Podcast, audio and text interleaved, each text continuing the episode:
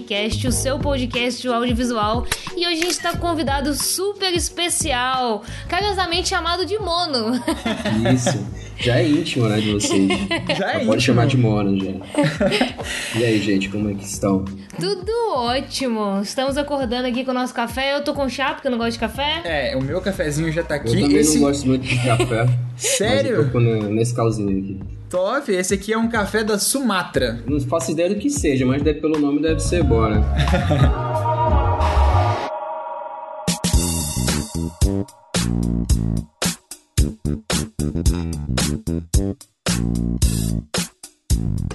Mano, seja muito bem-vindo. A gente queria que você se apresentasse para as pessoas que estão aqui, que ainda não te conhecem. Então, mais uma vez, seja bem-vindo e se apresente aí. Bom, gente, pra quem não me conhece, sou o Rian, carinhosamente chamado de Mono, né? Monotosh, como todo mundo me conhece. Sou fotógrafo e filmmaker paraense. Atualmente estou morando em São Paulo faz 3, 4 meses. Resolvi me mudar para essa cidade louca aqui por conta do meu trabalho, que pede muita logística, né? Vocês que viajam sabem disso. A gente que mora em Total. cidade pequena, norte e nordeste, é muito difícil viajar todos os dias ou todo final de semana em relação E muito caro também, né, mano? E, e muito caro, né? Fora que às vezes pra sair de Belém pra ir pra um outro país, outra cidade, vai pegar, sei lá, cinco, cinco voos aí. E tô aí ah, trabalhando há cinco anos mais ou menos só com audiovisual. Na verdade, desde quando eu comprei a minha primeira câmera, eu já larguei meu antigo emprego, que era um emprego bem peculiar. Eu vendia coisas na internet, vendia cabo, acessório pra iPhone, é uma história bem engraçada, a gente pode conversar disso depois. E hoje em dia meu trabalho basicamente ele é apenas com vídeo, a fotografia meio que se tornou uma parte mais de hobby, mais pessoal minha, de registrar minha viagem, meu dia a dia.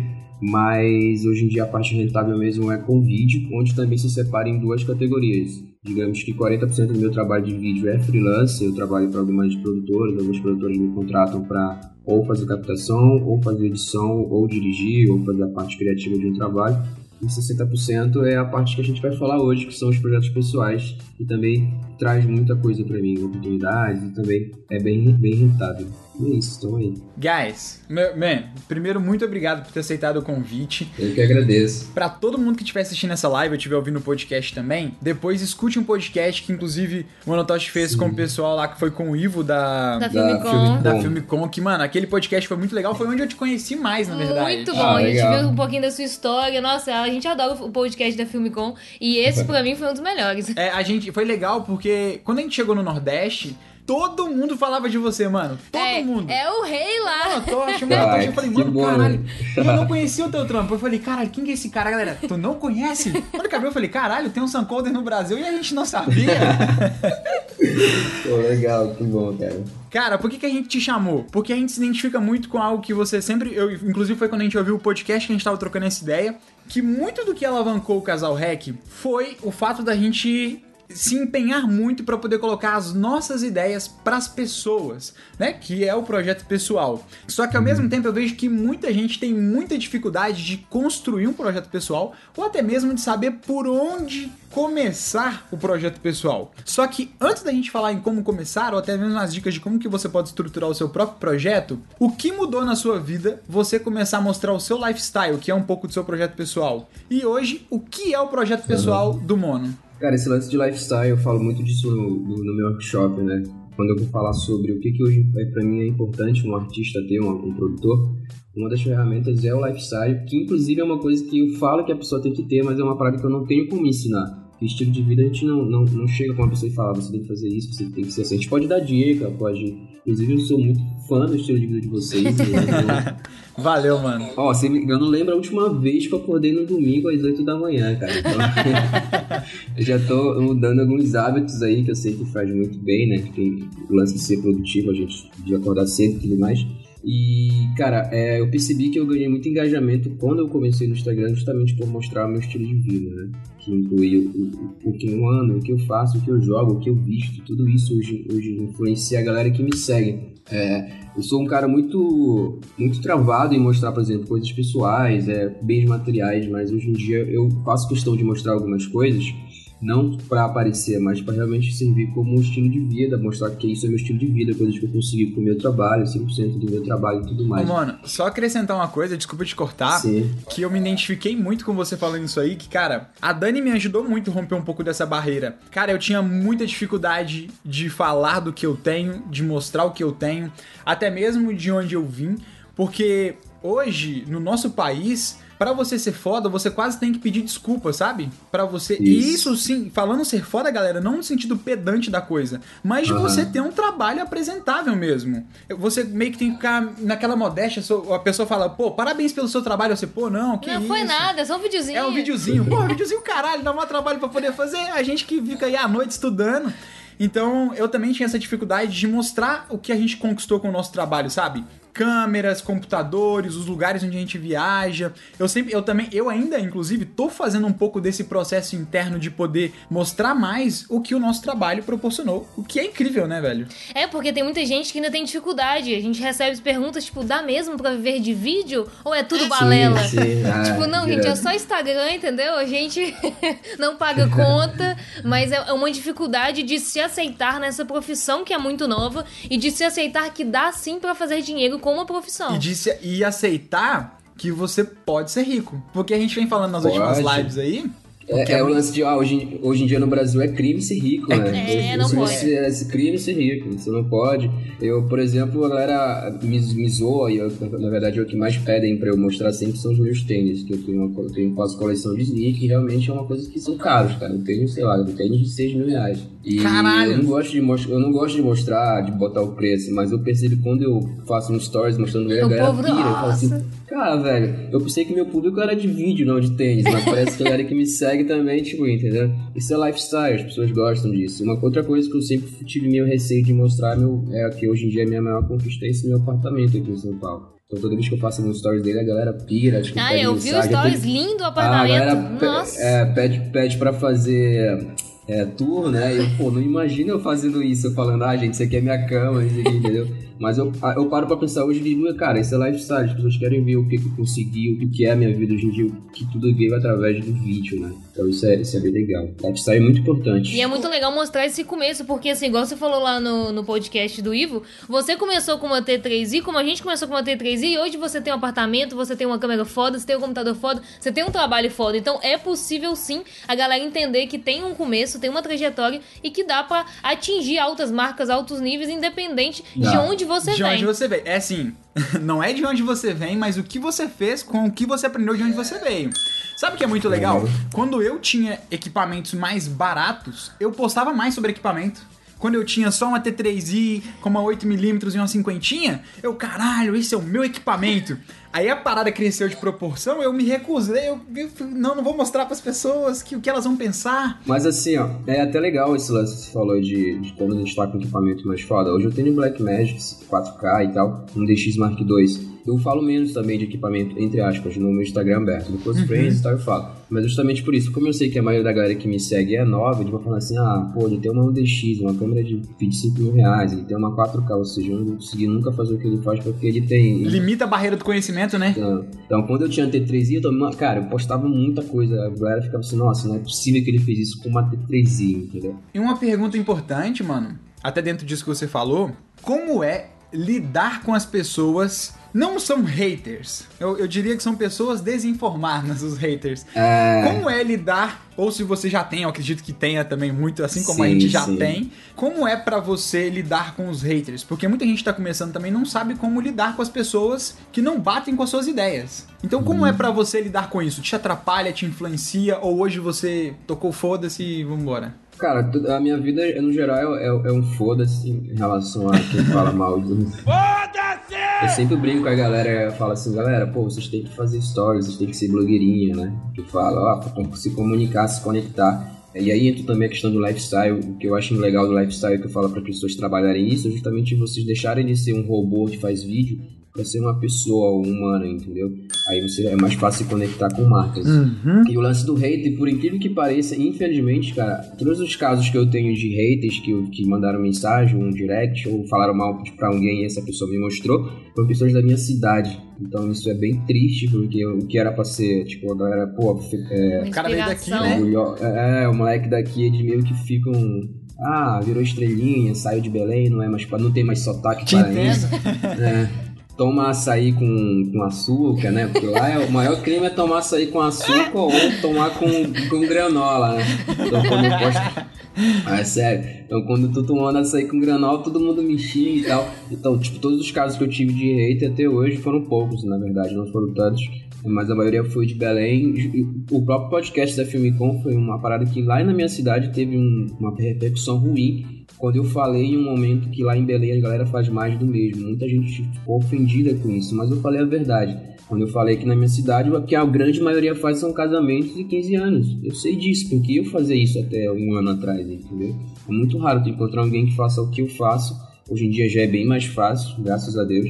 Mas na minha época não era, então eu não, não menti falando isso, mas muita gente se ofendeu. É muito legal ah, tá porque bloqueia um ponto de vista, né? Meio que você não pode Uhum. pensar diferente, você tem que fazer parte daquele todo e pensar igual. Você não pode discordar de algo que acontece. É, e é uma mentalidade pequena, porque se você se destaca, porque você, você tá fazendo algo bom, e as pessoas deveriam olhar isso como uma inspiração, e não tipo, nossa, olha o que ele tá fazendo, nossa, estrelinha. Não, que bom que ele cresceu, eu também posso chegar lá. É basicamente assim, eu quero te ver bem, mas não melhor que eu. Cara, isso é inconsciente na mente das pessoas, sabe? Triste, isso atrapalha muito que a galera consiga ir pra frente, consiga ter equipamentos melhores. Realmente deveria servir como inspiração. A gente começou a colecionar hater, cara. O YouTube é Sério? incrível para isso. Caralho, eu não imagino, cara, vocês com hater. O que, que a gente fala? Mano, ó, vou contar um caso específico que foi onde a gente começou a observar esses haters. A gente foi roubado no ano passado, Sim. no final do ano. Inclusive, eu, eu conheci vocês nesse caso, eu não conhecia antes também. E aí foi Que isso, doideira. toda a reper- Infelizmente, por É. essa repercussão que eu conheci vocês. Mano, foi muito louco, assim, porque assim, eu sempre sou o cara que fala, eu e Dani, né?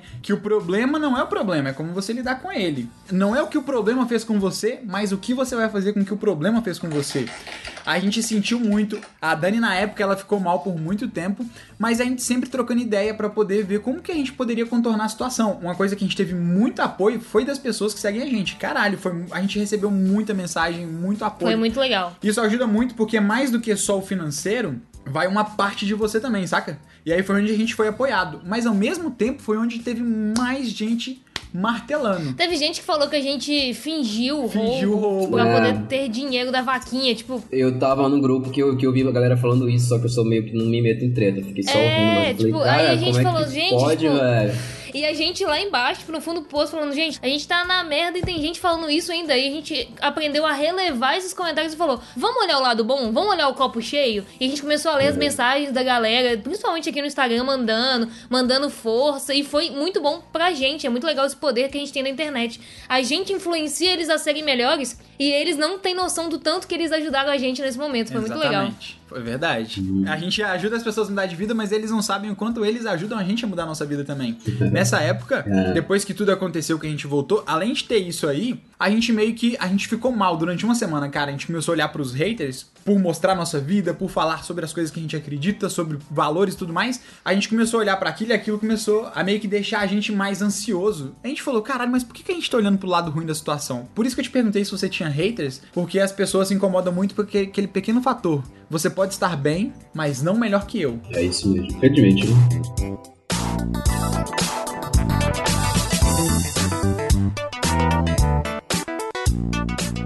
Você falou esse negócio de sempre dar dica pras pessoas falar, mostrar a vida delas nos stories e tudo mais. Ah. O que você diria pras pessoas que falam a mesma coisa pra gente? Eu tenho vergonha de mostrar minha vida, eu tenho dificuldade. Quais você acha que são os passos que essas pessoas podem dar pra poder conseguir até mesmo alavancar a vida delas, alavancar o trabalho delas através da própria vida? Cara, no geral, tudo na vida é, é prática, né? Até pra fazer stories, eu sempre falo pra galera que tá começando ou que tem vergonha. Cara, começa fazendo sem aparecer, só mostrando, porque tem gente hoje em dia que não consegue nem gravar, sabe? Sem falar e sem aparecer, nem gravar. Não posta nada o dia todo. O cara tem um trabalho fenomenal, poderia engajar, criar conteúdo mostrando bastidores e tal, mas não faz nada.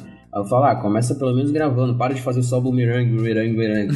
Começa a falar depois tu começa a, falar gravando, depois o rosto, e assim vai pegando a prática. Cara, hoje em dia é muito normal eu, abrir meu celular no meio de um público começar a gravar, gente, tô aqui, tá, tá, tá. Eu, sei lá, dois anos atrás eu não me imaginaria fazendo isso. E eu vi o lado bom, como você fala, vocês falam, eu vejo o lado bom da coisa. Eu vi que Cara, é, é, é, até hoje rola. Se eu fizer uns stories agora, vou, pô, chegou aqui em casa uma roupa de uma marca tal pra mim, valeu, eu tô agradecendo vai ter, sei lá, uns 20 amigos meus de infância, a galera que já me segue antes de ser o que eu, fazer o que eu faço hoje, falando, ah, é, pô, blogueirinha, não sei o que, blá blá blá. Sempre vai rolar, cara, mas é o que eu falo, sempre pega o lado bom da coisa. Ao mesmo tempo que tem 20 pessoas falando isso, me zoando, falando, oh, para com isso, ridículo, blá blá blá. Tem mais 400 que me seguem adorando, falando, nossa, que legal, tem desconto, tem um código de desconto, oh, me manda o link, não sei o que. Então sempre pega esse lado positivo. Um grande exemplo disso que eu sempre levo pra minha vida é um amigo meu de infância lá da minha, da minha cidade. Na verdade, eu não sou de Belém, eu sou de Marituba, que é duas cidades depois de Belém,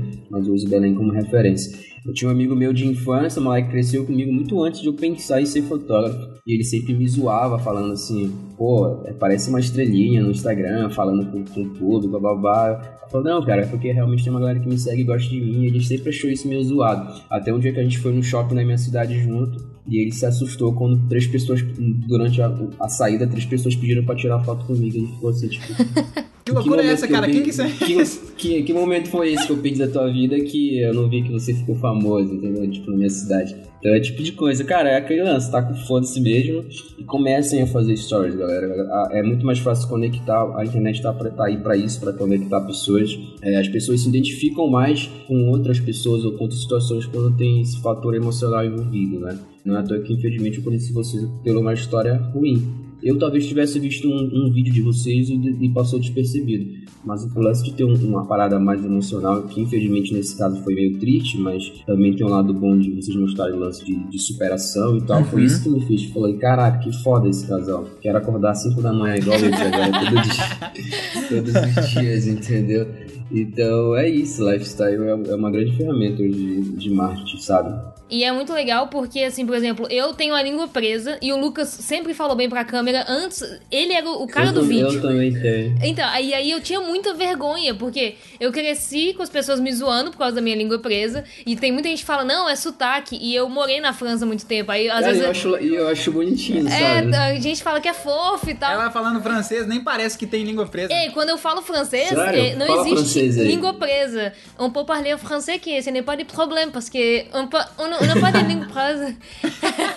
e aí, tipo, não parece que eu tenho a língua presa. E aí, e é uma coisa que foi um, um trabalho também. Eu comecei fazendo stories exatamente assim. Eu não mostrava minha cara, porque tem a questão do auto-julgamento, né? Principalmente pra mulher. Sim. Ai, meu cabelo. Ai, minha roupa. Ai, meu Deus. Não posso fazer stories quando eu acordo. Então tinha essa questão do auto-julgamento. Então eu filmava só assim. Era o equipamento, o Lucas filmando, o dia. E aí foi um processo até eu conseguir pegar. Hoje eu pego a câmera e falo, não, amor, vamos gravar um vlog aqui agora. Ela já tá mais tipo, primeiro que eu. Por, por esse tempo, mas foi assim, foram anos, foram dois anos falando todo dia pra câmera e fazendo stories e querendo quebrar isso. Eu quis quebrar isso e foi uma grande coisa, assim. Aí hoje, da língua presa ao podcast. Toma é. essa, papai. Que aqui é a Danizinha que assume o podcast. Ah, e o Pro vocês, vocês dão workshop também, né? Uhum. No workshop também. Outra coisa que ela quebrou também, de falar em público. Então, o próprio workshop me fez isso, cara, dois, sei lá, faz dois anos que eu dou workshop. Dois anos atrás eu não me imaginaria falando em público. A primeira vez que eu falei em público foi para 300 pessoas. A Igreja Universal, na época da minha cidade, pediu para eu falar com a galera de mídia da igreja e tal, para inspirar eles, que era a gente que tava começando e tal. Ah, falei, ah, beleza, vou lá. Cara, eu achei que, sei lá, uma sala com 10 pessoas. Eu cheguei lá, era um auditório com 300. Aí quando eu cheguei, eu falei, meu Deus, eu já comecei a me, me, me tremer, tô a barriga já começou, eu falei, puta, velho, e agora? E, cara, foi ali que eu falei, nossa, eu sou bom nisso. O nome, na verdade, eu acho que esse é meu dom, né? Tipo, ensinar a galera, inspirar, porque quando eu desci dali, que eu vi pela primeira vez uma fila para falar comigo, entendeu? Eu falei assim, caraca, que doido, gente tirando foto. Tinha camarim, velho. Tinha um camarim pra mim. Aí eu falei, nossa, mano, que doido. É, na, é, muito legal porque quando chega lá na frente, é muito que eu e a Dani fica conversando. Esses estados em que você coloca a sua mente são estados que não existem. Um exemplo, quando Sim. você chega no palco para poder falar, eu comecei a sempre pensar o que faz com que você fique com o coração acelerado, a respiração muda, você sente uma energia Mas de onde que vem? O que que causa isso, sabe? O porquê que você a tá mente sentindo? total. A mente. Não, o Lucas foi pular de bang jump aqui. Um dia antes, a gente ficou pensando e vendo o vídeo, o meu coração ficou acelerado. Tipo, eu falei, eu não vou pular. Tô... Minha mente é muito louca. Quando o Thales, que é o que a gente tá fazendo um projeto com ele, ele chamou a gente pra poder pular, porque ele não ia fazer. Velho, na hora, na hora que ele falou, cara, amanhã vamos fazer o vídeo amanhã, porque amanhã tem um espaço ir. Eu falei, nossa, seu coração já começa, Ai, né? E eu fiquei o tempo todo mentalizando, cara, como é e por que que meu coração tá acelerado? Porque a situação não é real, ela não existe ainda. Então é a mesma coisa que eu falo pras pessoas que pode ser um exercício muito grande, é se colocar nesses momentos mesmo sem estar lá. É como se você fizesse uma visualização daquele momento. Pô, eu tenho medo de falar em público. Então, em vez de você ficar fugindo desse problema, você se coloca nessa situação antes dela existir. Então eu fiquei, o bungee jump, por exemplo, eu fiquei imaginando, cara, como é o salto? Como será estar lá na ponta? O que passa na sua mente? Pô, você tá preso, você não vai morrer. Mas por que, que seu coração tá disparado? O que, que aconteceu com a adrenalina? E uma coisa que a gente sempre fala é que a mensagem que a gente tem pra passar é mais importante do que todo o seu auto-julgamento, todo o seu medo. Então as pessoas elas têm que começar a produzir, começar a fazer, mesmo que achar que o vídeo vai ficar ruim, que a gente sempre fala, nossa, ficou feio, não vou publicar, publica, porque isso pode fazer diferença pra uma pessoa que às vezes você não tá nem sabendo, e aí essa pessoa muda a vida dela e, e por causa de uma coisa que você não ia publicar. E aí que você falou que é legal esse lance de mudar a vida. Toda vez que eu vou subir no palco, todo workshop pra mim, não importa se tem cinco, se tem cinco inscritos se teve 30, eu, eu fico nervoso e ansioso. Todos, todos, até hoje, é justamente por isso que tu acabou de falar. Porque eu sei que naquele dia vai ser um dia que pra alguém dali, ou a maioria, ou a grande maioria, vai ser um dia que vai mudar a vida deles, como foi todas as turmas que eu fiz até hoje, né? Sempre quando eu encerro o meu, meu workshop, eu sempre falo sobre o quanto que é importante pra mim hoje dar workshop, não é só pela grana. O workshop não é, É muito 20% incrível. do, da- do que eu ganho só. Eu faço faria. No começo eu fazia de graça, no sentido de o que a galera pagava, não pagava os custos de viagem, de local. Então meio que o workshop nem se pagava. Mas era pro lance de poder ajudar uma galera, não pedindo nada em troca, mas era meio que um, um jeito de eu agradecer a, a própria vida em si, digamos assim. Porque quando eu comecei, eu, eu não, tive, não tinha ninguém pra me ajudar, né? Então sou meio que aquele pai que fala que vai dar pro filho tudo que ele não teve. Então quando eu comecei não tinha ninguém que me chamava pra acompanhar job, não tinha muito curso, não tinha workshop na época, se tinha Não era muito raro, muito, muito caro, então hoje em dia eu sou muito chato, não tento não deixar meu workshop caro, mesmo mesmo que eu esteja crescendo no mercado, ficando mais conhecido, eu tento não aumentar, porque a galera que faz ele é uma galera que tá começando. Eu já tive gente que vendeu celular para fazer workshop, eu já tive gente que pegou ônibus por dois dias, gente que não tinha dinheiro nem para almoçar durante a turma, porque gastou todos os centavos para estar ali, então eu levo muito a sério. Então toda vez que eu vou subir no palco, até hoje, não acho que não pode passar. Eu espero nunca perder esse nervosismo, porque esse nervosismo significa uma importância de, subir ali e falar, mudar a vida de muita gente. entendeu? Sabe o que é muito doido, mano? Que na minha mente hoje, eu tento pensar fora desse nervosismo. Olha que doido, eu, eu também super entendo isso eu- e é uma coisa que eu também não quero nunca perder, que é esse contato humano. Tanto que eu, Lucas, sou muito melhor presencialmente, sabe? Eu sou muito mais Do que virtualmente. afetivo presencialmente do que virtualmente. A Dani é quem consegue. Ela, o Cara, casal. é, eu já percebi que o, o Lucas na internet parece que ele é meio mais, tipo, diretão. Oi, tchau, tudo bem? E a Dani É. é bem mais. A Dani, ela troca ideia. Mas assim, ó, pessoalmente, como eu tô meio que considerando agora, estou chegando numa live, tu é muito mais simpática do que parece na internet. né? Ó, isso é bom saber, mano. É porque sabe o que é muito louco? Hoje eu falo muito sobre a perda de tempo dentro das redes sociais, sabe? Sim. Inclusive ontem eu fiz uma. Eu tava. Me lembrei de algo que você falou sobre seguidores. Cara, ontem eu fiz uma limpeza, tirei uns 500 seguidores. Que É eu falei, muito cara, bom, né, mano? Por que, que eu tô seguindo? Bota um não monte de importa se é palminha meu... na live aí, cara- galera. Um monte de É, tipo, não, não, não importa, cara, se é meu amigo de infância. Ah, vai continuar a amizade, entendeu? Eu quero seguir gente que, que é produtiva, que, que é fotógrafo, ou que é modelo, ou que vai. Exatamente. Sabe? Porque, pô, mano. Que tá na mesma direção lá- que você, né? Pô, eu quero Isso, crescer, entendeu? mano. Tá crescendo? Não. Então, depois a gente troca uma ideia, mas eu quero crescer. E aí, é, é muito legal ter esse feedback, até porque eu nunca parei pra pensar assim, mas na internet eu sou muito direto porque eu valorizo muito o tempo das pessoas. E aí eu falei, cara, eu quero chegar lá e falar uma coisa que eu não fique enrolando pra poder passar uma mensagem. Eu só passo a mensagem e saio. Mas quando eu tô pessoalmente, eu falo mais, eu troco mais ideias, eu gosto O da Lucas fala de pra caralho, vocês não têm noção. É- é- quando ele responde mensagem, é só assim, três emojis. Eu vou, escrevo um texto, não sei o que lá, e ele três emojis, ou ele manda um áudio rapidinho. Fala, que isso? Oi, tudo bom? É. É muito engraçado. Quem me conhece, quem fez os workshops sabe o quanto que eu gosto de conversar. Eu nunca me- não imagino fazendo um workshop online. Respeito quem faz, vocês devem ter, né? Um curso alguma coisa. Eu não, eu não me imagino fazendo porque eu sou do cara que quer estar do lado, conversando, ouvindo a história, ajudando. Então, enquanto eu for assim, eu trabalho muito com artista grande, né? Famosa e tal, e às vezes eu fico assim, cara, espero não chegar nesse ponto que ponto seria isso? É quando eu tô, tipo, saindo da van com um cara e vem, tipo, um monte de gente gritando e o cara tem que sair correndo sem falar com ninguém. E fico assim, porra, velho, que chato. Tem cara, É. gente Mas pode, pode chegar a um nível disso, viu, mano? ah, mas espero que não. No Movie Lab, ó, no ano passado no Movie Lab, por exemplo, eu lembro que eu subi no palco, e quase ninguém me conhecia, fiz a minha apresentação e eu falei assim, ó, gente, quando forem falar comigo, se forem falar comigo depois que eu descer daqui, pô, não pede pra tirar foto e vão embora, ficam lá, se apresentam, embora conversar, eu não gosto disso de, ah, oi, tudo bem, tirou a foto e vai É. embora. Aí depois posta como se fosse meu amigão, né? Aí eu, eu, eu falei isso, né? E aí quando eu desci, porra, olha a fila pra falar comigo e todo mundo queria conversar por, por 20 minutos, então eu fiquei lá Muito até foda. sei lá, entendeu? Então eu espero nunca perder esse- essa conexão com a galera. Isso é muito legal, porque quando a gente começou a fazer os workshops também, eu me coloquei na posição e falei, Lucas, eu não quero fazer só em Belo Horizonte. Eu quero fazer rodando várias cidades e principalmente no Nordeste. A gente não foi no Norte, mas a gente foi no Nordeste. Sim. Porque eu sinto que é uma carência muito grande. É uma Muito coisa grande. que eu venho conversando com a galera e a galera tem muita carência, porque essa coisa que você falou, é difícil de descer, é caro. Você vai, sei lá, você vai pra Belo Horizonte, você tem que fazer, sei lá, Belém, São Paulo, São Paulo, Belo Horizonte, e isso vai custar mil, mil duzentos reais, mais workshop, mais hotel. Então a gente fez a mesma coisa ano passado. Eu realizei tudo. Eu marquei hotel, marquei lugar, eu comprava o lanche, eu saía correndo, eu dava workshop, então, tipo assim, era loucura. Mas exatamente por isso, a gente queria ajudar. E como somos dois, então é um custo dobrado pra passagem, por exemplo. E em Fortaleza, por exemplo, a gente não ganhou nada no workshop, mas foi muito foda. A gente ganhou muito com a galera, com o entrosamento da galera, depois, com as pessoas. E cada pessoa que a gente conversa, tanto no workshop quanto no Instagram, eu vejo a carinha assim, às vezes eu vejo pessoalmente, eu falo, converso com a pessoa, nossa, mas você lembra de mim? Tipo, lógico, Aham, sabe? A gente reconhece, a gente vê a demais, galera né? fazendo. Isso é incrível. Eu não sei se rola- deve rolar com vocês. Comigo rola uma coisa que todo dia que eu falo assim, bicho, não, não entendo, ainda não caiu a ficha, que é tipo quando eu curto uma publicação de alguém que me segue, eu comento porque eu achei realmente bom.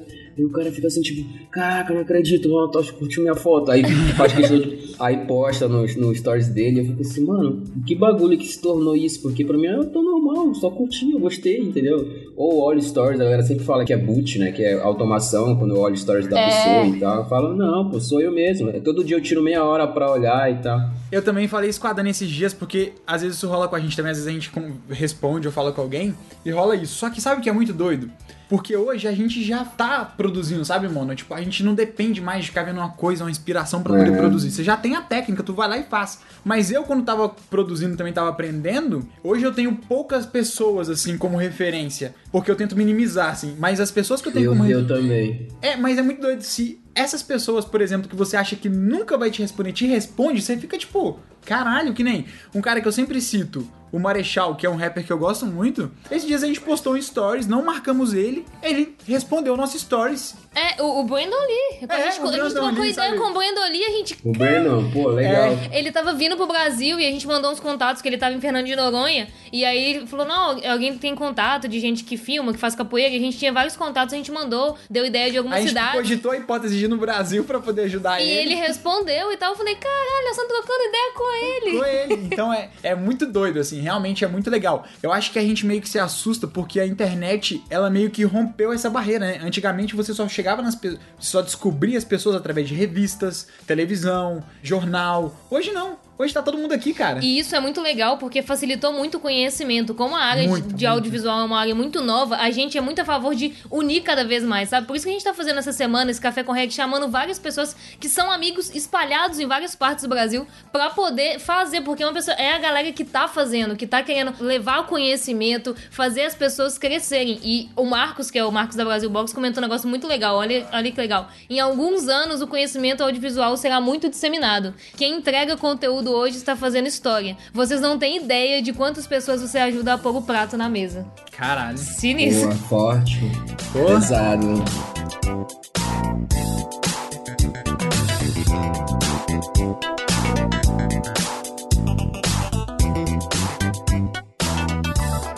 A galera sempre me pergunta isso, quanto que eu me sinto responsável pela galera que me segue, né? Qual é a responsabilidade que eu tenho Eu assumo que eu tenho uma grande responsabilidade do que eu posto hoje em dia. Ó, inclusive, um caso recente de, de que me fez cair na real sobre isso foi quando eu comprei minha Black Magic 4K. Eu comprei minha Black Magic, aí o cara mandou um direct puto falando assim: Pô, mano, eu te sigo há um tempão, tá? Eu vi que você usa uma 1DX, fui lá e comprei, porque você usa, aí você comprou uma 4K, agora, pô, tô puto, né? Aí eu fiquei assim, como assim, velho? O cara comprou uma câmera cara pra garagem, tipo, só porque eu tinha, entendeu? E aí eu troquei pra 4, troquei, entre aspas, comprei a 4K, a Black Magic e o cara ficou puto, entendeu? Então, tipo, quanto, quanto, que eu tô influenciando essa galera? Eu tento não deixar me sentir tão pressionado de, ah, não posso falar qualquer coisa na internet e tal. Então tento deixar o meio termo entre ser eu mesmo, nunca mentir ou falar alguma coisa só para agradar os outros, mas também tento me policiar, porque eu sei que eu posso falar uma coisa que vai acabar com o dia de alguém, entendeu? Eu sei fazer a parte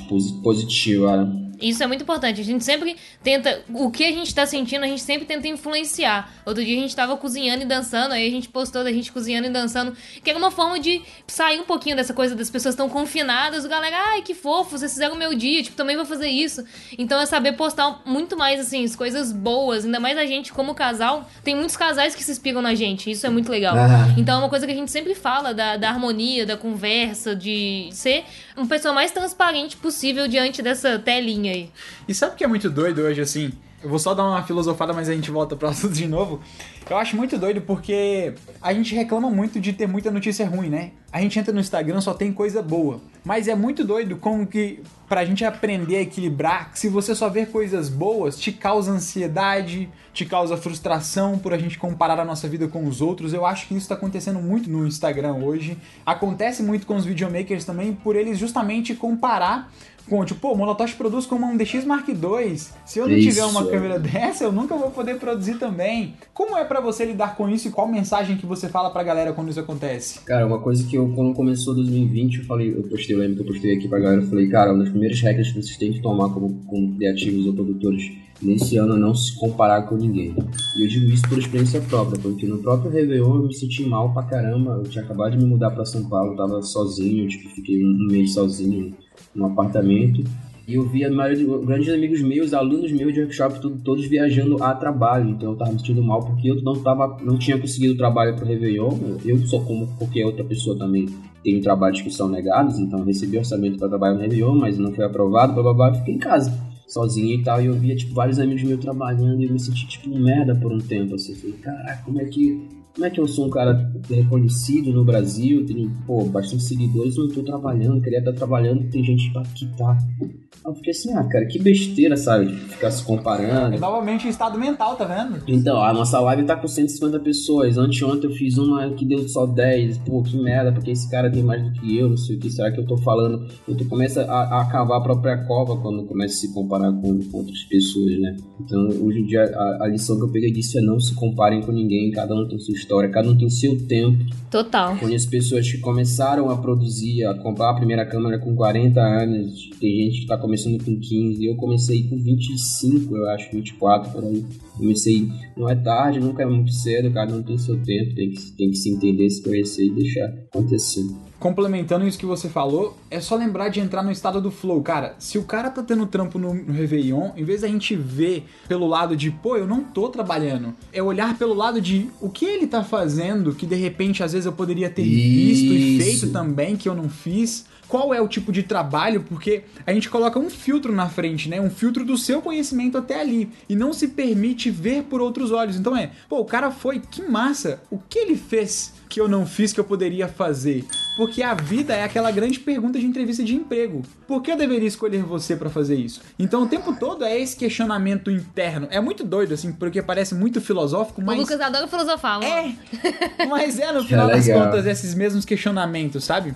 Uma dica importante, cara, igual a gente falou no início da live aí, voltando de novo lá pro produzir por nós mesmos e as nossas coisas, hoje é muito claro o que eu quero produzir. Eu fui encontrando ao longo do caminho, Dani também, que é todo mundo pergunta: como que eu faço para ter uma identidade no meu trabalho? Pô, isso é algo muito complexo. O que você deixaria de dica para as pessoas que querem construir aí uma identidade para o trabalho e até mesmo o que é uma identidade para você? Cara, hoje, hoje, hoje eu sempre falo nas minhas apresentações, nos meus workshops e tal, eu começo eles falando quem sou eu. E hoje em dia eu consigo falar quem sou eu com um vídeo. entendeu? Por quê? Eu acho que identidade visual é isso, sabe? Não só visual, mas quando você consegue mostrar um vídeo, esse vídeo te representa totalmente. São só as ideias, são os sujeitos, é o teu olhar como produtor e tudo mais. Sempre falo para pergunto para as pessoas, cara, é o teu trabalho hoje te representa mesmo ou é um trabalho que tu fez pela grana, ou fez porque precisava? Se cada um tem sua sua história, seu jeito, enfim, tem a sua vida. Eu não posso chegar com a pessoa e falar para ela o que, que ela tem que fazer, mas eu sempre falo, cara, tentem hoje em dia trabalhar um, um, quase que sempre um trabalho como se fosse algo teu pessoal mesmo, um trabalho de um cliente, enfim, que aquele trabalho te represente, porque hoje em dia é muito chato alguém fazer um trabalho para uma empresa e depois não postar esse trabalho porque ele disse que não ficou a cara dele, não é ele, não, ele não costuma fazer aquilo e tudo mais. Então, a identidade visual é muito disso para mim. Eu tento, através do, do, olhar fotográfico, de enquadramentos, de lente, de luz principalmente, e de cor, que eu acho que hoje em dia é o que a galera mais me, me nota, digamos assim, uhum. elogia pelas as cores do meu vídeo. Eu tento deixar um padrão, mas também eu tento ser muito previsível, né?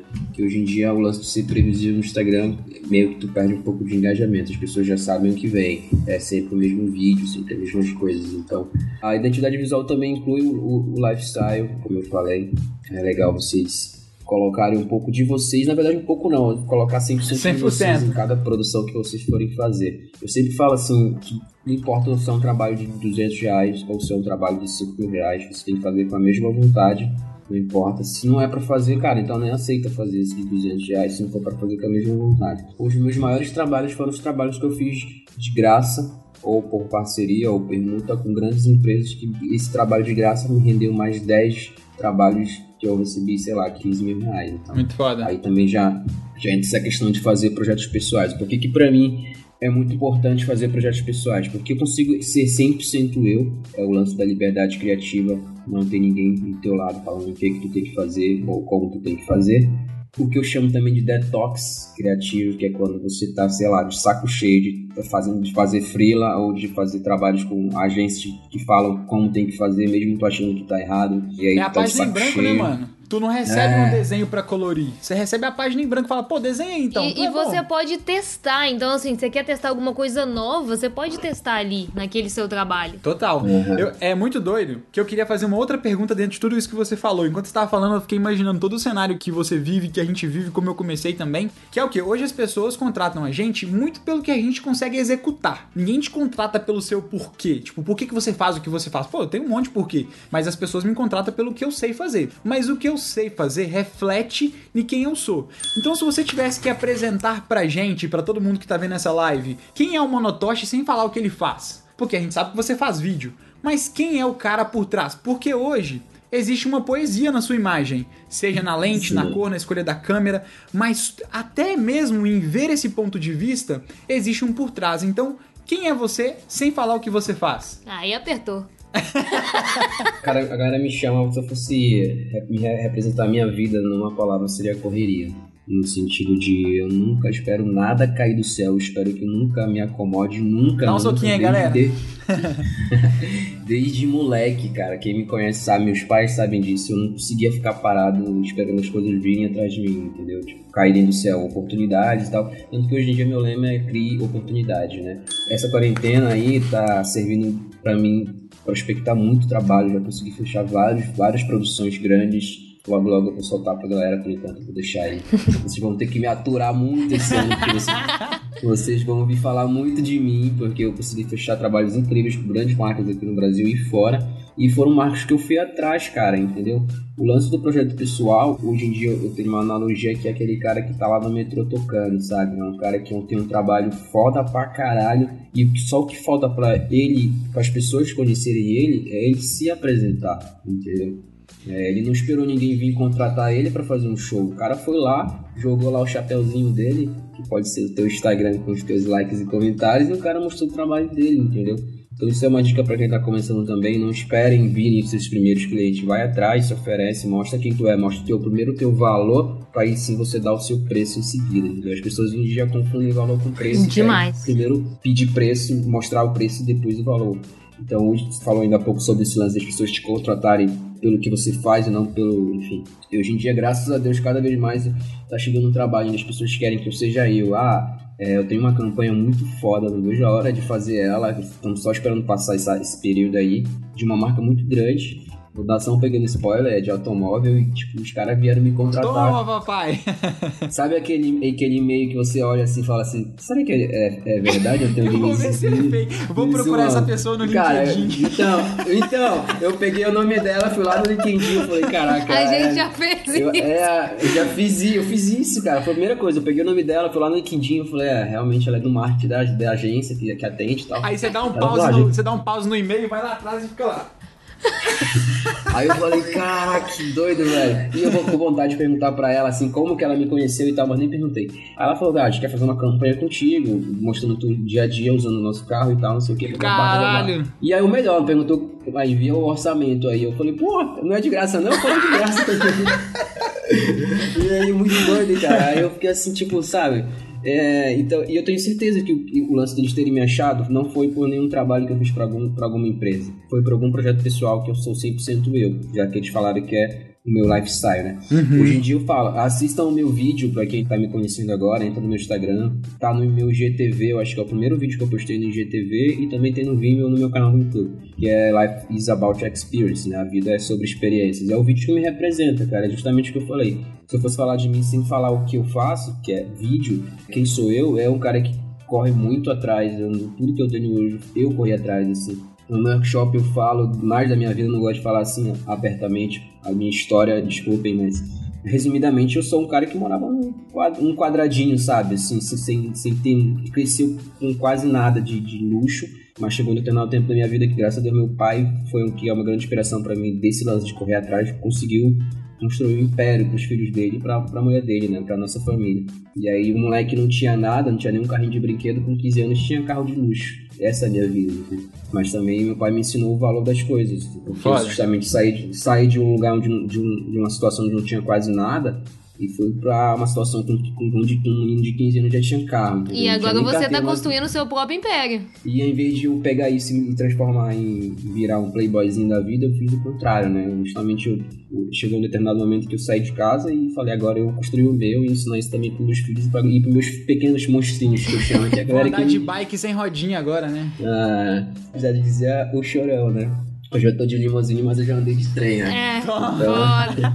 Muito foda, mano. Então é muito isso, assim, cara. Ah, inclusive, voltando rapidinho sobre os haters, outros haters que não são da minha cidade são esses que chegam comigo e falam, ô, playboyzinho, blá blá blá, apartamento de rico, tênis caro, pô, dá vontade de falar assim, já deixar um link pronto, assim, conheça a minha história, sabe? Tipo, antes de vir falar alguma coisa, porque às vezes rola isso também. E eu acho que é muito fácil para as pessoas, principalmente porque a gente se expõe muito, a gente tem essa coisa de expor a vida, muito fácil para as pessoas falarem e julgarem sem ver toda a caminhada, né? Então, algo que eu acho que às vezes a galera tem que pensar um pouquinho, pô, olha só, que legal, olha onde que ele tá, olha o que que ele batalhou para isso, vê o seu vídeo e fala, pô, o cara é foda, eu tenho que batalhar também, porque se eu quero chegar no nível desse, eu posso começar com uma T3i, que ele também começou, eu posso ter uma vida e eu posso conquistar. Eu acho que é esse, esse de poder abrir o olho pra galera pra isso, porque a gente é muito, a gente baba sempre muito o ovo dos gringos, né? Então, é muito os canadenses, os Estados Unidos, a galera do audiovisual de lá. E a gente tem que começar a valorizar a nossa galera aqui, porque os brasileiros são do caralho, a gente E faz tá um trabalho brazuca pica. incrível e a gente tem que se unir e valorizar cada vez mais. É, só um adendo.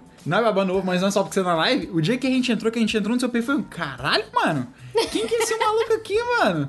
Os caras babam ovo do Sankoda, pô, o cara tá fazendo no Brasil. Então é realmente o que a Dani falou, de valorizar mais a gente que tá de dentro, sabe? Porque é tudo diferente, cara. A gente tem É, equipamento cara. diferente, uma vida diferente, dificuldades diferentes. Lá fora a gente morou no Canadá. Cara, é tipo, ridículo É muito equipamento, mais sabe? fa- a Tipo, vida é muito mais fácil, muito não, acessível. Não é mais Não, mais fácil. porque a gente- acessível, é. É, é, é diferente ser fácil. Mas é, é muito mais acessível, é muito mais palpável as coisas, sabe? Mas só fazendo um último complemento antes da gente mudar, eu queria até fazer um adendo no que você falou, velho, que é muito doido isso que você falou de às vezes as pessoas olham pra sua vida e falam, pô, que playboy, poder comprar os tênis que ele compra.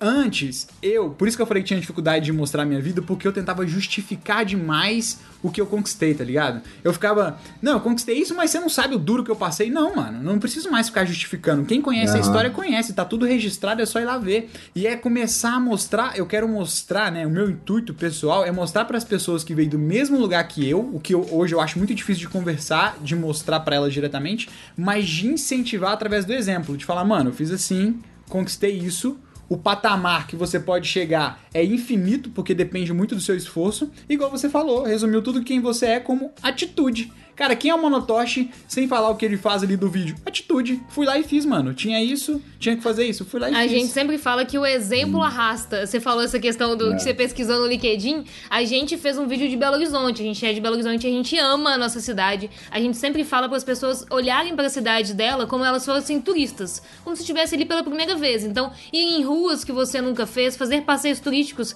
que você só faz quando aquela tia que é de outra cidade faz. Então, a gente sempre fala isso. A gente fez um vídeo em homenagem aos 120 anos de Belo Horizonte. E é um dos nossos vídeos mais estourados, assim.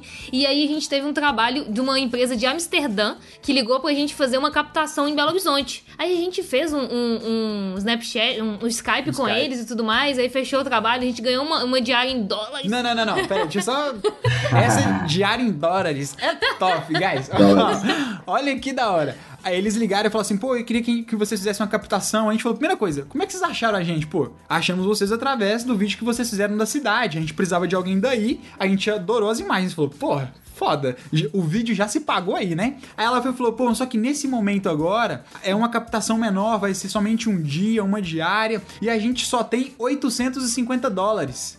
Aí eu falei, pô, Converte isso aí. pô, Pô, a nossa diária na época era de 600 reais. A minha diária era 600 reais. Eu falei, pô, uma diária em dólares de 850 dólares é 3 mil reais praticamente, né? Então, é massa, tá vendo? Foi através do, Do projeto pessoal, do YouTube. ela pesquisou Belo Horizonte, caiu o nosso vídeo lá e ela gostou muito e contratou a gente. Então, mano, é, você resumiu você praticamente como atitude de correr atrás. Pra quem espera muita oportunidade cair no colo, né? Pô, eu não conheço as pessoas que ele conhece, eu não tenho network. O que você deixaria de dica para as pessoas que ainda não têm um projeto pessoal e não sabe por onde começar? Primeira coisa é tirar a bunda do sofá e começar, né, cara? Ai? Monocoach. Não tem, não tem, não tem carinho, não tem carinho nessa hora não, mano. Eu tenho um grande exemplo meu, meu caso, digamos assim, que é um amigo meu de, de infância, de, que o moleque hoje em dia trabalha também com audiovisual e ele reclama muito da vida. Eu falo, mano, tu quer reclamar da vida na tua cama aí, reclamando do que tu não tem, em vez de estar indo atrás do que tu quer, não faz sentido, entendeu? Então eu falei pra ele, cara, em vez de tu ficar perdendo tempo reclamando do que tu não tem, levanta e vai atrás do que tu quer. É muito simples. Hoje em dia a galera vê, pô, o moleque foi pra São Paulo, tem câmera cara, tem isso, tem aquilo, bababá, e esquece, que- ou esquece ou, ou finge tentar fechar os olhos pra tentar não enxergar que eu passei por isso também, entendeu?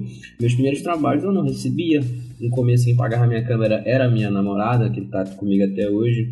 Os primeiros trabalhos eu recebia 100 reais, 200 reais, não tinha trabalho que o cliente não gostava, pedia dinheiro de volta e eu dava. Nossa. Então, os mesmos perrengues que a galera tá passando, passando hoje em dia, eu passei. E, e talvez eu tenha passado muito mais. Hoje em dia a galera tá, é, até, é até bem mais fácil. Não, hoje é muito mais fácil, cara. Ah, hoje tá mastigado, cara, conteúdo e tal. Às vezes a galera chega comigo na- no direct e fala assim, pô, mano, como é que você fez isso? Cara, é uma coisa tão simples de colocar no YouTube, como fazer, entendeu?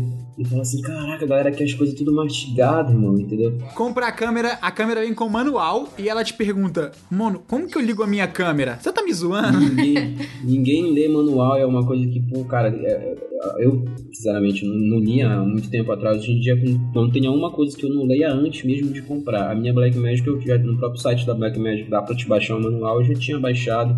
Falei, é, cara, vou estudar e vou ter autoridade nisso. Principalmente por ser um cara que, que leciona, né? A gente tem que ter autoridade no que fala. Total. Aham. Não, o Lucas, quando a gente comprou a GH5, ele já sabia mexer em tudo. Tudo. Aham. Eu falei, É. gente, eu tô aprendendo agora. Ele já vi todos os vídeos, li o manual, não sabia. Eu falei, É perguntar isso é mais. muito usar- legal. É tipo, é porque hoje a, a gente vive no fantástico mundo das pessoas que a gente segue, sabe? Por isso que é muito importante você saber quem você segue. Por isso que eu falei que eu sou muito off de rede social. Eu fico o tempo todo aqui, sabe, na caverna do Batman do Lucas, assim. tipo, caralho, como faz isso? Como que faz aquilo? Como faz isso? Vou sair fora da caverna e vou aplicar esse conhecimento. Aí volta pra caverna de novo. A galera pergunta muito porque eles fazem pouco. Aham.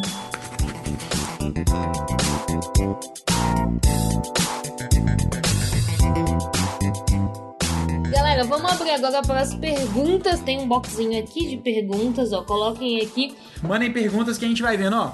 Mono, como é o processo criativo dos seus vídeos autorais? Cara, tudo começa de uma base, né? Uma ideia ou uma história, alguma coisa do tipo. Um grande exemplo disso é o meu, esse meu vídeo mais conhecido, que é o Life is About Experience. Eu tinha um, algo para falar como agradecimento, digamos assim, daquela fase da minha vida, que foi ano passado, onde foi meu, a minha explosão, digamos assim. A galera começou a me, me conhecer mesmo e tudo mais. Eu falei, cara, queria agradecer isso do melhor jeito possível, que é através de um vídeo, né? Então vou contar minha história resumidamente, falando o que eu faço, quem eu sou e, e quais são os meus lemas de vida, né? Que é justamente isso de, de correr atrás e tudo mais. E a primeira ideia, a base era isso. Fazer um vídeo mostrando que a vida é sobre experiências, não é sobre grana, não é sobre enfim, bens materiais e tudo mais. Tanto que no vídeo eu falo que eu era, que eu era um moleque que há 5 anos atrás tinha muito dinheiro, mas não era feliz. Hoje em dia até ganho mais, talvez, mas sou bem mais. é, sou bem mais, não por, pela grana, mas pô, pela minha história, pela galera que me segue, que conversa comigo e tudo mais. Dar start num projeto pessoal, você tem que ter uma ideia, uma história, tem que ter algo para contar. Não adianta você pegar uma câmera, sair gravando na cidade. É igual quem faz vídeo de viagem. Vocês, por exemplo, sabem muito bem disso.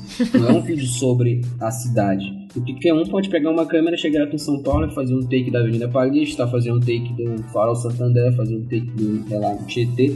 Não é sobre a cidade de São Paulo, é sobre a experiência de conhecer São Paulo. Exatamente. Total. É, projeto pessoal é isso também. Vocês, quando forem fazer algum vídeo, tenha primeiro a base de ideia do que é. É uma história que você vai contar de uma pessoa, de alguém, de uma situação sua, da sua vida, entendeu? Se é de uma cidade, um exemplo que eu dou é isso, quanto a experiência de conhecer aquela cidade ou a história de alguém que mora naquela cidade e assim vai, não só saiam por aí balançando primers como a grande maioria faz, infelizmente. E só complementar isso aí, guys, em relação até à estrutura de conhecimento, se você, sabe aquilo que eu sempre falo, para quem não sabe para onde vai, qualquer caminho serve. Se você vai para viagem, porque antes, velho, não sei se já aconteceu com você, antes eu vi a vida dos caras, vamos pegar os mais famosos, Sam Colder, é, como é que é o nome daquele bonitão que tem um peitão branquinho lá de Los Angeles?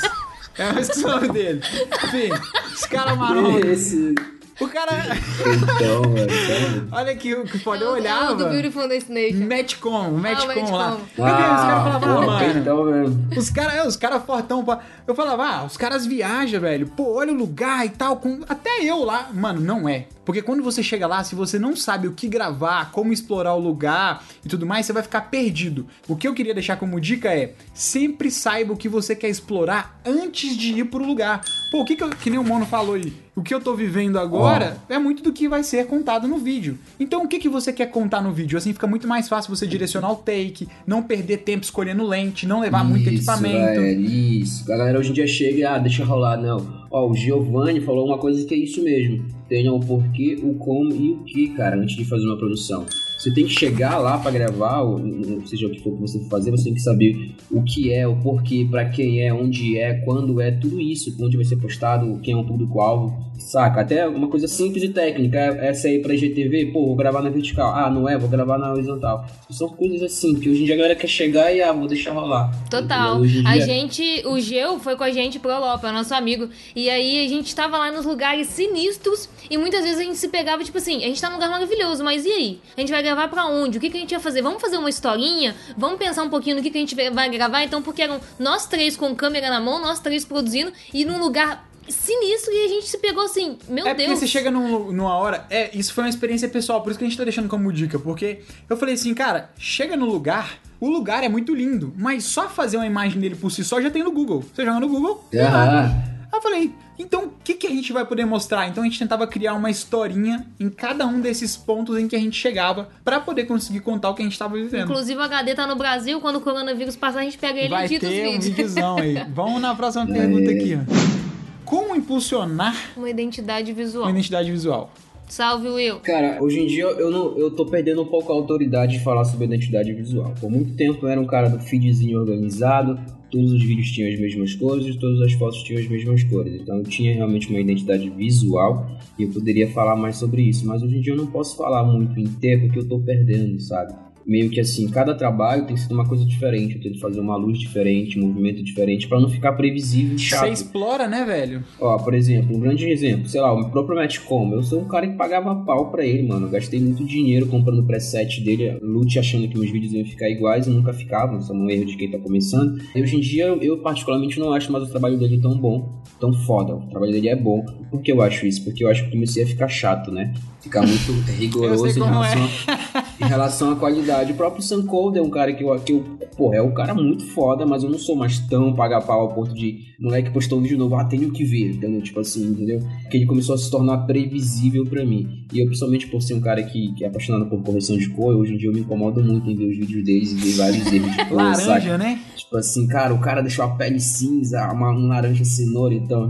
então eu começo a me incomodar, sabe? Ver essas coisas. Não, um cara desse que tem milhões de seguidores influência. Então, por mais que o cara seja o melhor do mundo, sabe? Generalizando, sabe? Então, tipo, em relação à identidade visual, eu, tento não me prender mais a isso. Até porque como eu recebo muito brief de cliente, ah, eu quero um vídeo assim. E se de repente um cliente pedir um brief onde ele quer uma direção de fotografia onde ele quer um sol de meio-dia, sendo que a minha identidade visual, para quem me conhece, sabe que eu só filmo em Golden Hours e Blue Hours, né? Lancei por do sol, só filme nisso. Quem, quem, trabalha comigo sabe quanto que sofre, porque eu só faço. A única vez que eu, que eu acordo cedo é pra fazer gravação mesmo. eu adoro pegar nascer do sol. E, mas sei lá, se chegar um cliente e falar que precisa fazer um take meio-dia, ele quer um sol a pino, então vou, vou perder minha identidade visual, digamos assim. Eu, eu tento me desprendendo. Mas se eu fosse dar algumas dicas de ter uma identidade visual, eu posso separar em alguns pontos, que são os pontos que eu até falo no meu workshop. Cor, movimentação de câmera, fotografia, que seria as luzes e as lentes que, que vocês usam, e trilha sonora, né? Que pode ser o estilo Boa. de música que você... É o que eu ia falar também. Então, por muito tempo, meu, meu, os meus vídeos eram tinha estudante visual. Eu sempre usava os mesmos looks, as mesmas cores e paleta de cores nos meus vídeos. Isso é muito fácil. Para quem não sabe, inclusive, vocês não perguntaram, mas eu vou falar aqui o porquê que meu apelido é Monotosh. Na verdade, eu, eu, é eu, eu ouvi no, no, então, no podcast meu apelido, do na verdade, é mono pelo lance de eu só usar cinza, branco e preto. Na verdade, eu não uso mais tanto. Hoje em dia, tô, tô mudando um pouco, mas por muito tempo eu só usava branco, preto e cinza. Aí a galera me chamava de monocromático, e aí abreviaram isso pra mono. O Toshi é outra história, mas enfim, apelido mesmo. E é muito fácil manter uma paleta de cores onde você só usa branco, preto e cinza. Tudo combina com tudo. E aí a questão de fotografia é o que eu falei. Eu sempre filmo na e do sol, então acabou que se tornou uma identidade visual minha. O lance dos tipos de luzes que eu uso. Movimentação de câmera é sempre, sei lá, é um dolly, dolly, dolly, dolly out ou alguma coisa slide ou, ou um traveling. E as trilhas sonoras, por muito tempo eu só usava trap music, que é o que tava na moda. é porque é mais fácil de mixar, né? Então você fica. Uou! Mas é porque que o trap music é muito bom, porque ele é uma música dinâmica, ele tem uma introdução lenta que vai ser perfeita pra te colocar o teu drone ou tua câmera lenta e botar assim, casal hack filmes. e espera, espera o, o, crescente pra botar o speed ramp, né? Aí tem o crescente que tu vai colocar o speed ramp, aí o dropzão que tu vai colocar o mas sabe, mas sabe o que, que eu acho legal? É que você passou de uma identidade visual pra uma identidade pessoal, onde você pode criar independente de onde você seja ou esteja. Então, isso é muito legal para as pessoas entenderem que eu tenho uma identidade visual, mas é. eu alcancei um conhecimento e uma técnica que eu posso explorar isso de um jeito que eu consigo colocar o, o meu e também o do cliente, se ele precisar de um solo de meio-dia, eu posso fazer um vídeo foda que seja no meu estilo, mas não necessariamente siga uma identidade visual certinha. Mas sabe o que é muito importante agora juntando os dois complementos? Eu acho que você precisa passar pela identidade visual para você encontrar pessoal. Gente, isso tá sendo quase um workshop. Pô, workshop aí. Dá coraçãozinho, Caraca, isso essa live pra galera aqui. Arrocha o coração. é. E aí, concluindo aí sobre a pergunta do o, o Mr. Dias, underline LL, como impulsionar a identidade visual? Cara, não existe um segredo, não sabe? Não é uma parada que você vai sair daqui e falar, uau, mas é Ó, muito. Rapidinho, rapidinho. Não tem um segredo, realmente não tem, mas tem várias dicas que ajudam muito. É, Uma isso que eu ia falar. É, é isso aqui, pelo amor de Deus, muda esse nome de usuário. Eu coloco falar você bem direto. É. Ou, é... Mr., ou Mr. D. Se eu não consigo ler de primeira, pra mim já não é um nome legal. Então, comecem tendo nome de legal. Isso não, essa é uma crítica, eu tô sendo bem sincero com vocês. Eu sou muito chato com o nome de usuário. E não coloca em vídeo foto não coloquem vídeo e foto. Já, toda vez eu falo isso no workshop. Gente, vocês já imaginaram se o Instagram da, da Nike fosse assim, arroba sapatos Nike? Pelo amor de Deus, velho. Não coloquem fotografia, vídeo. Sejam criativos, inventem um nome. Não com foda-se, inventa um nome, sei lá, pega o um nome de um artista aí. Eu criei Monotosh, foi eu que criei, entendeu? Justamente porque eu não queria PKTA. que o nome fosse Mesma coisa. Araújo, né? É, né? À toa que eu leio até hoje Lucas Pepeca. Filha da mãe. Todo mundo, é, é o apelido dele. Ó, mas só concluindo, igual você falou, Aham. tem isso sim de observar o nome. E o segundo passo é que não existe um segredo, mas existem várias etapas. Existem etapas, Aham. não segredos. Que é igual o Mono falou. Você observar aí em relação à sua fotografia, o jeito que você mais gosta de fotografar. No caso, fotografar, que eu digo filmar também, tá? Seus Pode movimentos ser uma de câmera. A, a direção também. A direção conta ser, né? muito. Os- as transições, os movimentos, a escolha da trilha sonora. É só você pegar, tem um. Já pra você ver sobre identidade visual, inclusive um estudo, procura depois no Google. Joga assim, ó.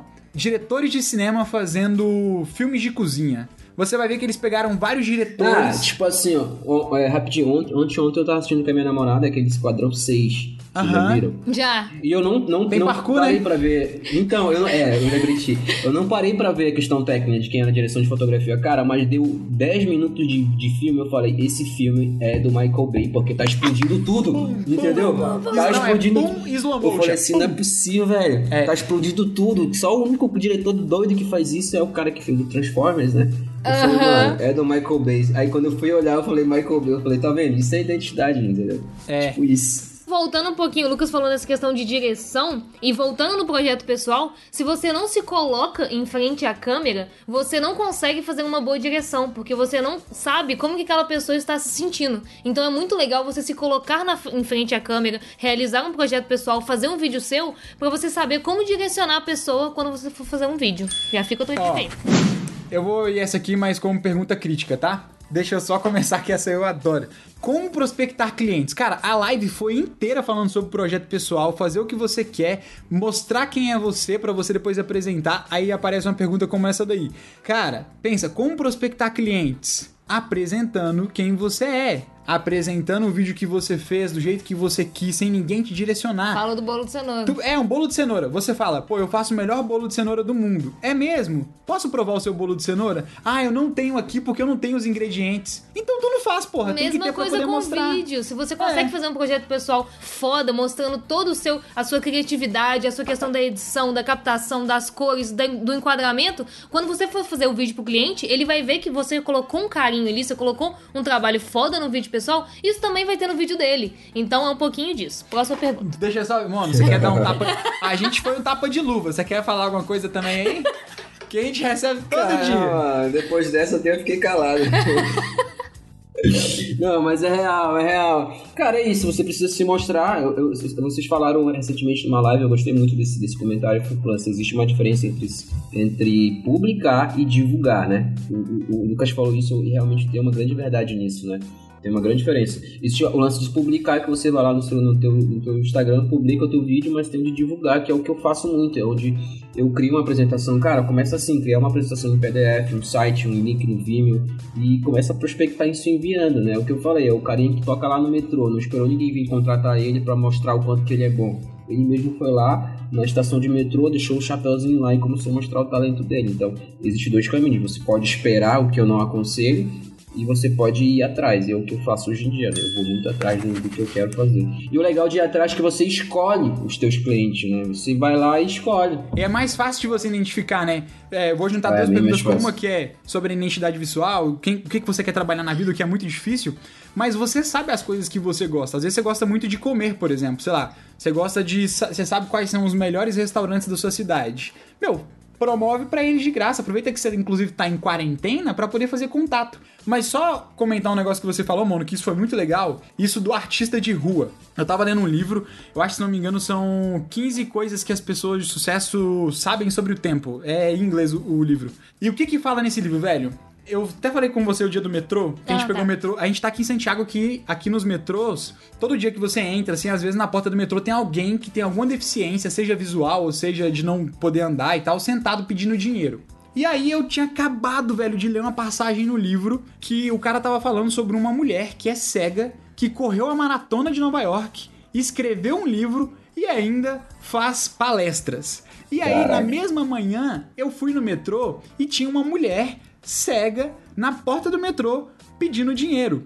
E aí eu voltei refletindo, o que diferencia a mulher cega que correu uma maratona nos Estados Unidos para essa mulher? Conhecimento. Porque o talento pelo talento, ele não basta.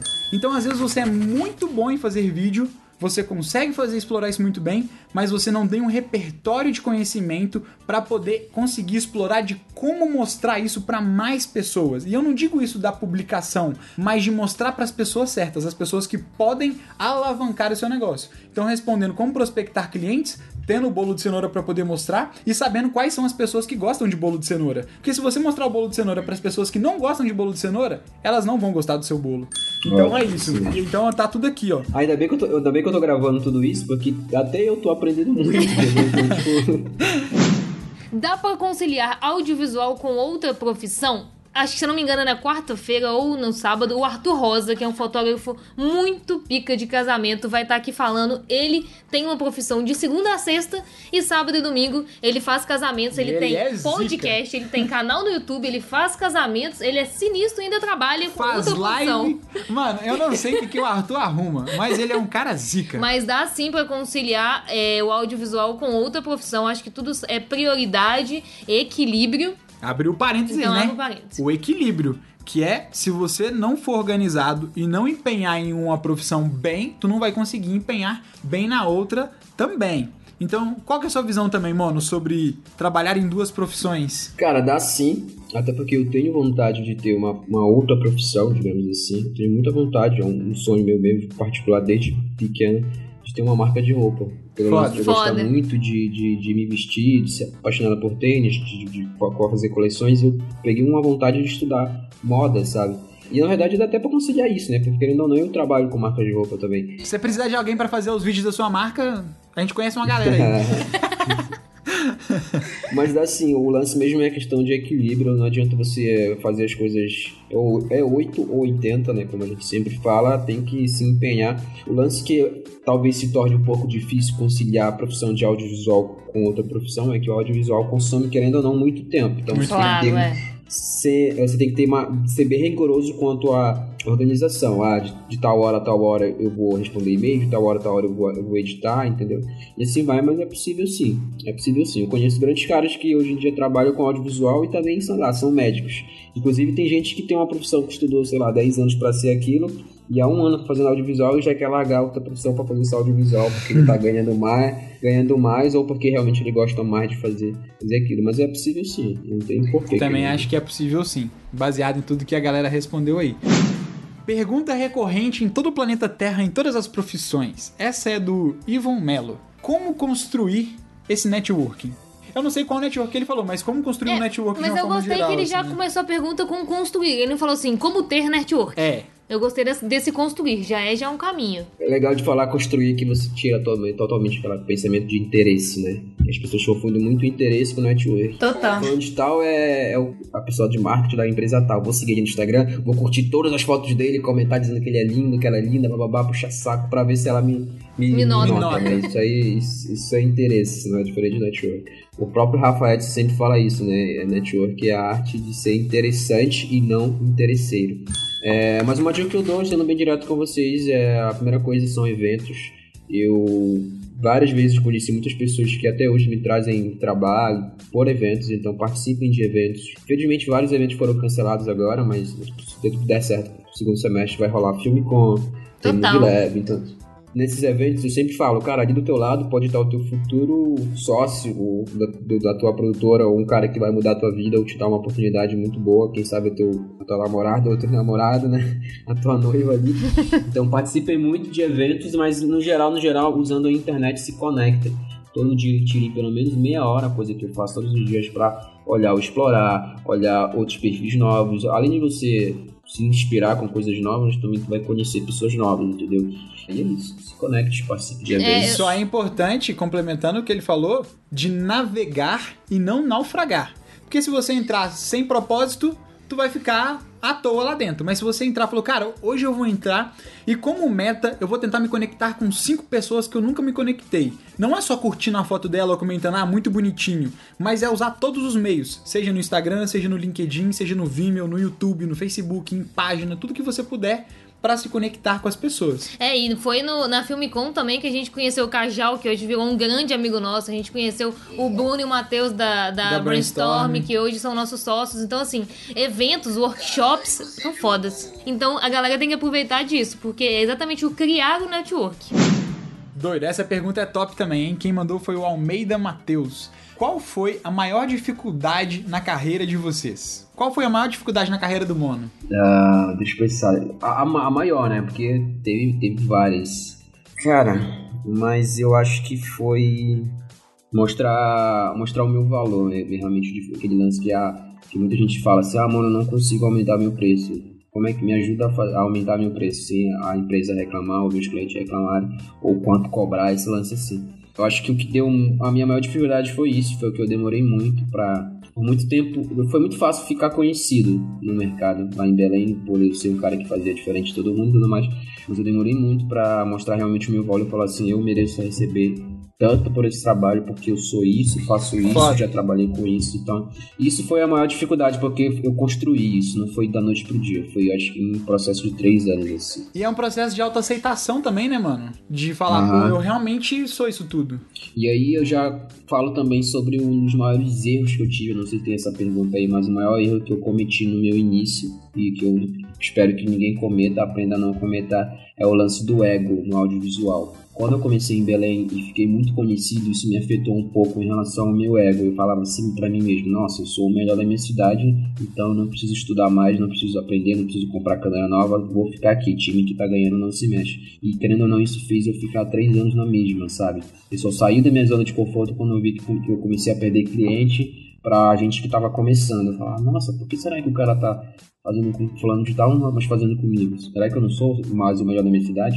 Eu tive que levar esse baque pra sair da zona de conforto, entendeu? O que foi o que eu fiz para as pessoas quando eu entrei no mercado. Quando eu entrei no mercado de Belém, as empresas que FEGA faziam todos os eventos perderam tudo pra mim. E eles também pensaram assim, né? Putz, por que será que a gente tá perdendo jogo pra aquele moleque que tá começando agora, que tem uma câmera, uma T3i, e a gente que tem várias câmeras, uma empresa grande não tá pegando mais esses jobs. É porque eu cheguei fazendo diferente, saí da zona de conforto. Então, não deixe um ego. Hoje em dia, cara, eu perdi as contas de quantos artistas que eu admirava muito quando eu comecei e eu já nem sigo mais porque o cara tem o ego.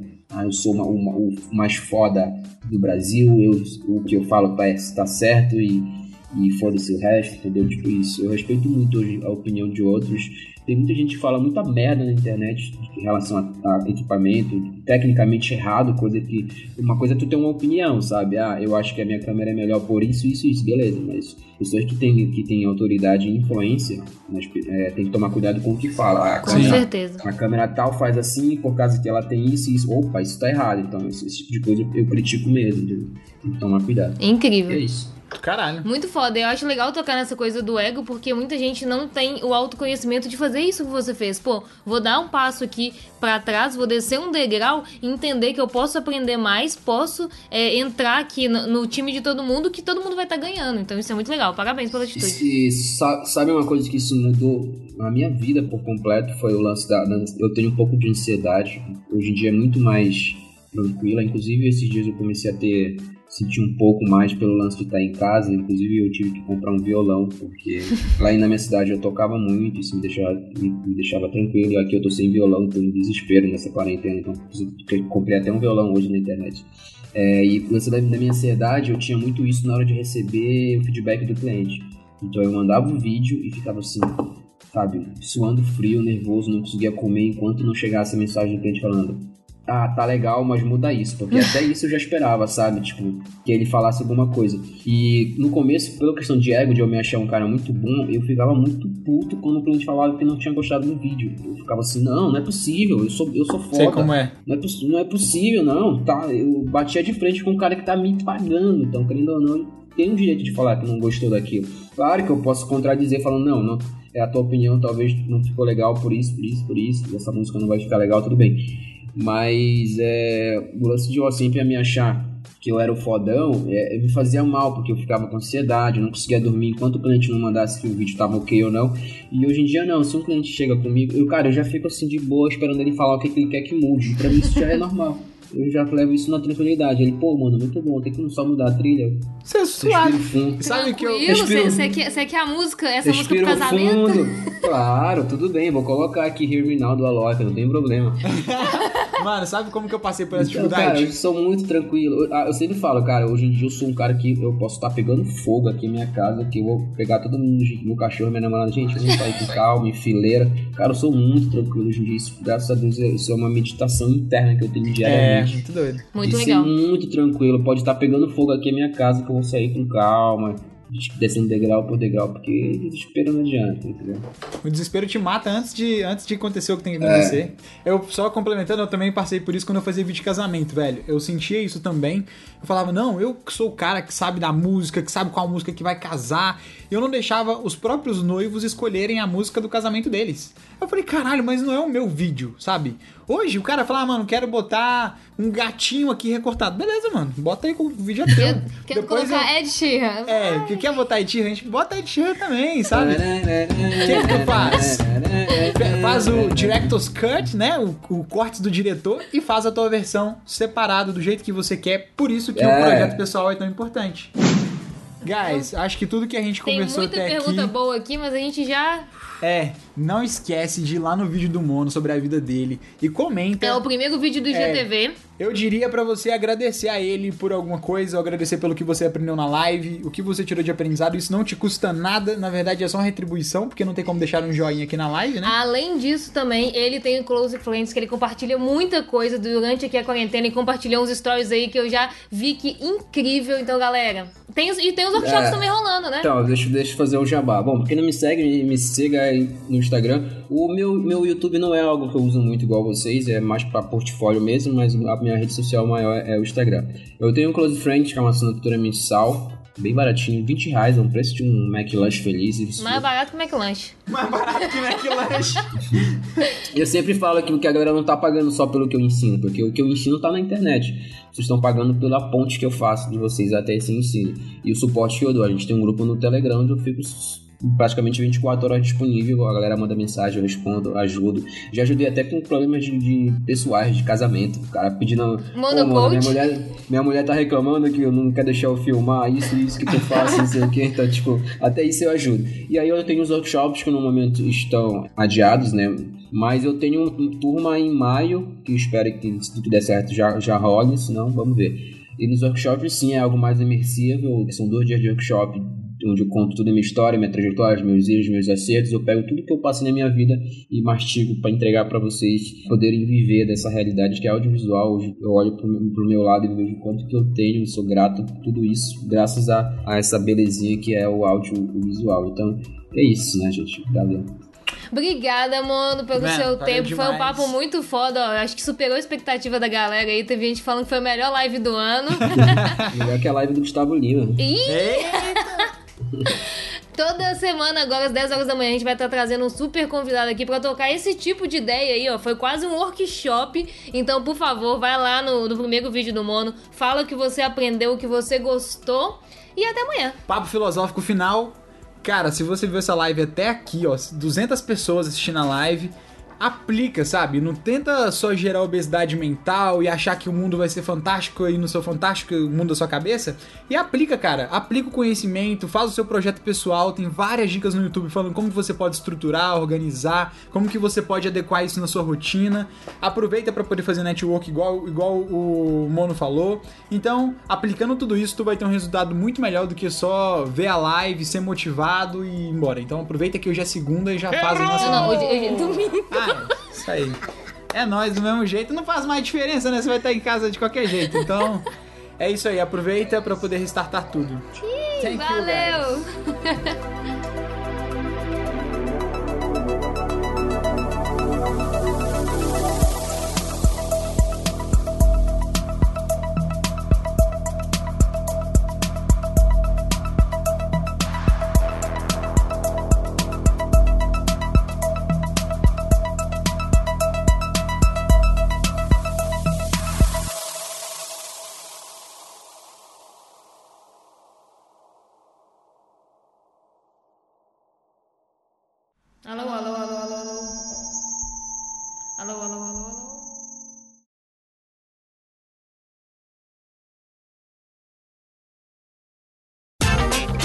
Esse programa foi editado por Adriano João Videomaker. Produções audiovisuais e podcasts.